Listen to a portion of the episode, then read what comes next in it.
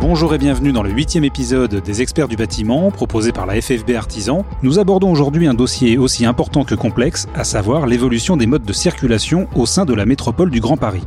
En 2017 et 2018, deux zones à faible émission de carbone ont été instaurées, l'une parisienne qui réglemente la circulation au sein de la capitale et l'autre métropolitaine qui concerne les communes situées à l'intérieur du territoire délimitées par l'autoroute A86. Jusqu'à présent, ces deux zones n'appliquaient pas la même réglementation, la ZFE parisienne étant plus restrictive, mais le dispositif ZFE est entré dans une nouvelle phase de son déploiement dans la région parisienne depuis le 1er juin.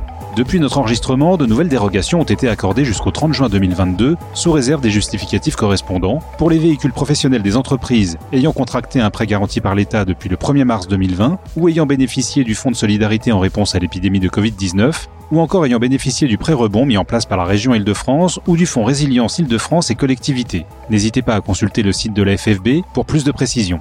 Nous allons donc faire un point sur les modalités d'application de cette nouvelle réglementation et vous donner tous les éléments pour mener à bien la transition énergétique de vos véhicules. Notre première experte sur le sujet est Chloé Sarabia, en charge des questions économiques au sein de la FFB Grand Paris Île-de-France. Chloé, merci d'être avec nous. Pour commencer, pouvez-vous nous expliquer en quoi consistent ces zones à faible émission et les conséquences qu'elles entraînent pour nos entreprises? Donc la zone à faible émission, autrement appelée euh, ZFE, est un dispositif qui a été mis en place dans certaines agglomérations euh, françaises et qui vise à limiter euh, la pollution de l'air pour faire face aux enjeux environnementaux et sanitaires auxquels nos villes peuvent être confrontées aujourd'hui. Donc concrètement, le principe d'une ZFE est d'interdire la circulation des véhicules les plus polluants et ce niveau de pollution est évalué grâce à leur vignette critère. Cette euh, vignette dépend du type de véhicule, que ce soit une voiture, un utilitaire léger, un poids lourd, du type de carburant utilisé et de l'âge du véhicule. Chaque automobiliste qui circule dans une ZFE doit faire la demande de cette vignette critère auprès du ministère de la Transition écologique et puis la poser sur son pare-brise lorsque l'on circule dans la ZFE.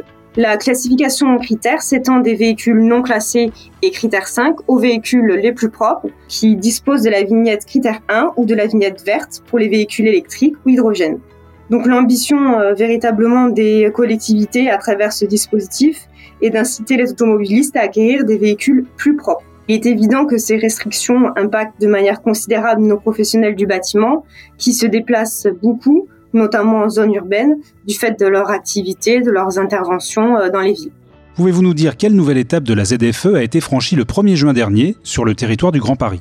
Depuis le 1er juin, un seul niveau d'interdiction doit entrer en vigueur sur tout le territoire délimité par l'autoroute A86. Chaque commune comprise à l'intérieur de ce périmètre devra donc adopter un arrêté qui interdira la circulation des véhicules non classés, critère 5 et critère 4.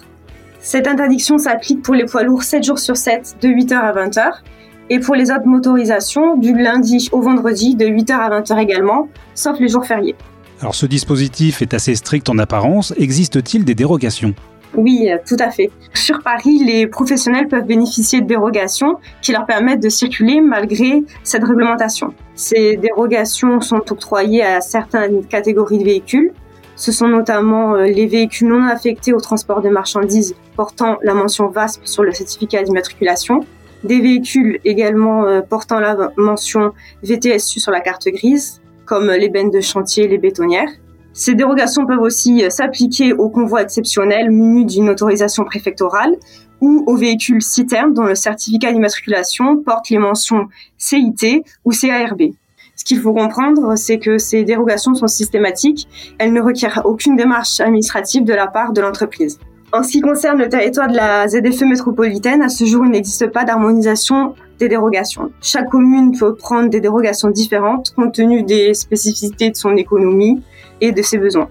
Chloé, pouvez-vous nous dire quelles sanctions encourent les entreprises qui ne respecteraient pas les restrictions de la ZFE À Paris, une, euh, entreprise qui ne respecte pas les restrictions de la ZFE peut faire l'objet d'une contravention de troisième classe, dont le montant s'élève à 68 euros si elle utilise un véhicule particulier, utilitaire léger ou de roues motorisées. Pour les poids lourds, la contravention est une contravention de quatrième classe qui euh, s'élève à 135 euros. Quant aux sanctions sur la métropole du Grand Paris, les verbalisations n'interviendront pas avant la fin 2021 et d'ici là, les contrôles sont avisés pédagogiques. Chloé, je serais chef d'entreprise, je m'inquiéterais de la mise en place de ce dispositif. La réglementation est-elle amenée à évoluer dans le temps? En effet, l'interdiction de circulation au sein de la ZFE métropolitaine et de la ZFE parisienne devrait se renforcer au fil des années.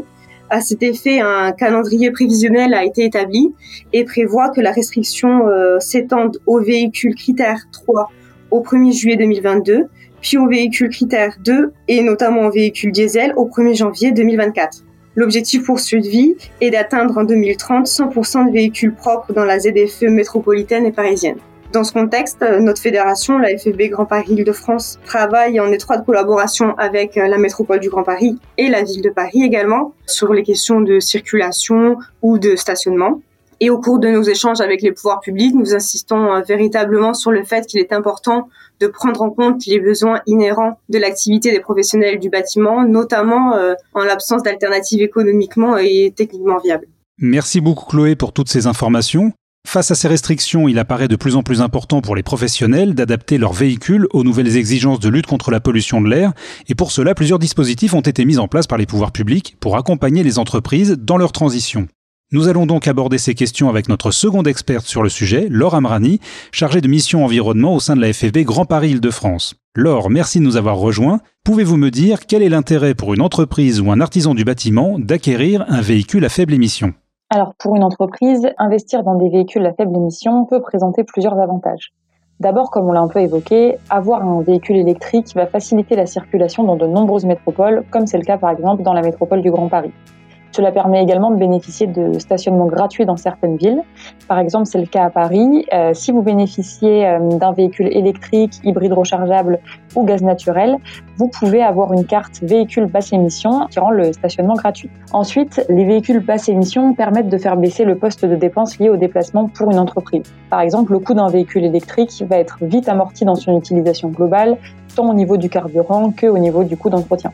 Enfin, pour une entreprise, acquérir un véhicule basse consommation permet de formaliser son engagement dans la lutte contre le réchauffement climatique. Cela peut faire partie de la politique RSE de l'entreprise et il s'agit d'un argument commercial supplémentaire que l'entreprise peut valoriser, notamment dans le cadre d'une réponse à un appel d'offres.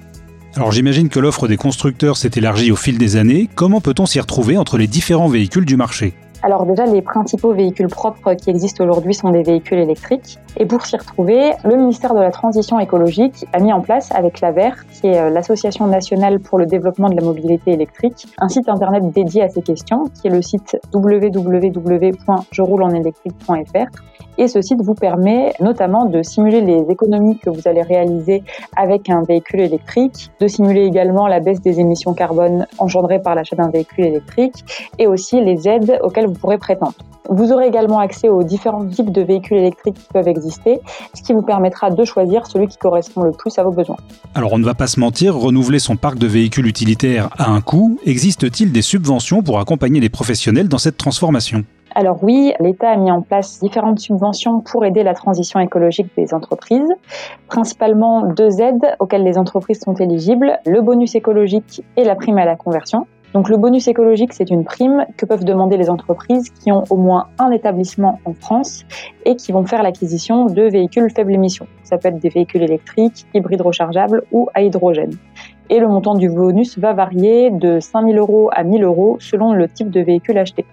De l'autre côté, donc on a la prime à la conversion, qui est aussi une aide à l'achat ou à la location, mais cette fois-ci en contrepartie de la mise au rebut d'un vieux véhicule polluant. Donc là, l'entreprise pourra recevoir une prime de 2500 euros pour une voiture et de 5000 euros pour une camionnette en échange de la mise au rebut, donc soit d'un vieux véhicule immatriculé pour la première fois avant 2011 pour les véhicules diesel, soit euh, pour la mise au rebut d'un véhicule à essence immatriculé pour la première fois avant 2006. Alors vous venez de détailler les subventions accordées par l'État. Existe-t-il d'autres aides dont les entreprises pourraient bénéficier? Alors oui, en plus de, ces aides nationales, euh, les collectivités locales ont également mis en place différentes subventions pour aider les professionnels à convertir leur flotte de véhicules. Par exemple, on a deux aides qui sont proposées par la région Île-de-France, un dispositif d'aide à l'acquisition de véhicules propres et un dispositif de rétrofit.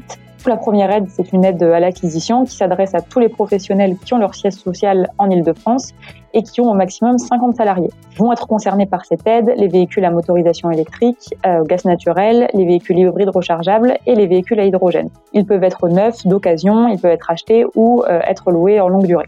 La seconde aide est donc une aide à la conversion de véhicules thermiques en véhicules propres, donc c'est le rétrofit, et ça consiste en fait euh, à extraire la mécanique d'origine, donc le moteur, le réservoir et le pot d'échappement, d'un véhicule thermique pour les remplacer par un moteur électrique, une batterie et un boîtier électronique. En plus de ces aides de la région, euh, il existe également des subventions de la ville de Paris qui a mis en place pour les entreprises une aide à l'achat ou à la location pour les véhicules utilitaires propres et également une aide à l'achat ou à la location pour les véhicules propres insonorisés. Ces deux primes s'adressent aux auto-entrepreneurs, aux TPE et PME qui peuvent aller jusqu'à 50 salariés et qui se situent dans les départements du 75, 92, 93 et 94.